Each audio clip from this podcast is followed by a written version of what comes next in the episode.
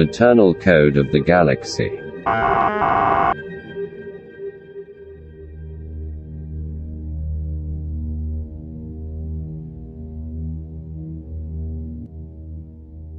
Welcome back. Blink if you can hear me. Good. We are in visual range of the code source. It is massive in size, but we cannot get a clear visual as the object seems to be out of focus.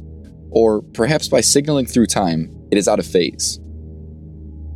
Visual analysis? Probe sensors were enhanced in the centuries since your consciousness and have revealed a third code. The code source itself is not physical, it is a ripple in space, and for the first time, it has skipped an eight year cycle. It now appears to be dormant. Sarah 5, you are almost out of oxygen. Oxygen is at 4%. It skipped a cycle? Have you hailed it? Let's assume it was built before we assume it's natural. Creating standard message. Powering up Signalcaster.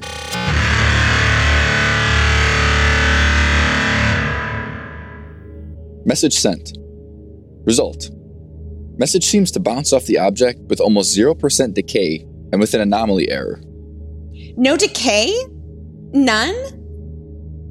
What was the anomaly? A sensor error. The message shows the bounce back was received at 0.0023 seconds before message was sent. The anomaly is causing the sensors to malfunction. Do it again. This time up the power.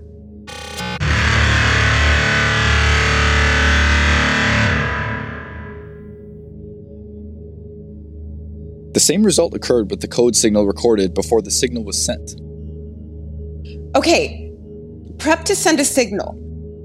But if you receive a signal, don't send the signal. The signal intended to be sent was received, but the signal was never sent. The signal bounced back without being sent. How is that possible? Yes! The signal bounced back. Do you see? Ha! It bounced back. It's so simple. It bounced back. Explain. It's not a ripple. There's something there in front of us. The signal is bouncing off an object we cannot see because it is falling backwards in time. When you look at it, it is not there because it is out of sync with our time. But when you bounce a signal off of it, it bounces back in the direction it is going. That's it. That has to be it. Do you get it?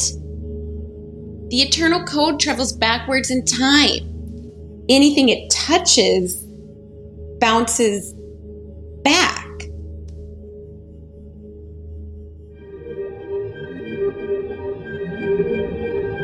This has been Eternal Code of the Galaxy, Episode 11. We'll be back in one week when disaster strikes the cold ship and crew in the exciting Season 1 conclusion of Eternal Code of the Galaxy.